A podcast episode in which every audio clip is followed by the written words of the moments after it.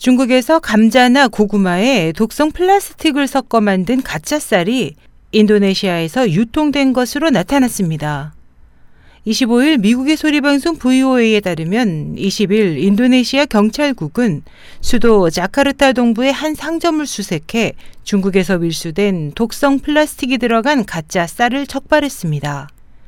인도네시아 국영연구소가 이 쌀의 성분을 조사한 결과 PVC 파이프와 케이블, 바닥 타일을 만드는 재료로 사용되는 폴리 염화비닐 등 유해 화학 물질이 함유된 것으로 밝혀졌습니다.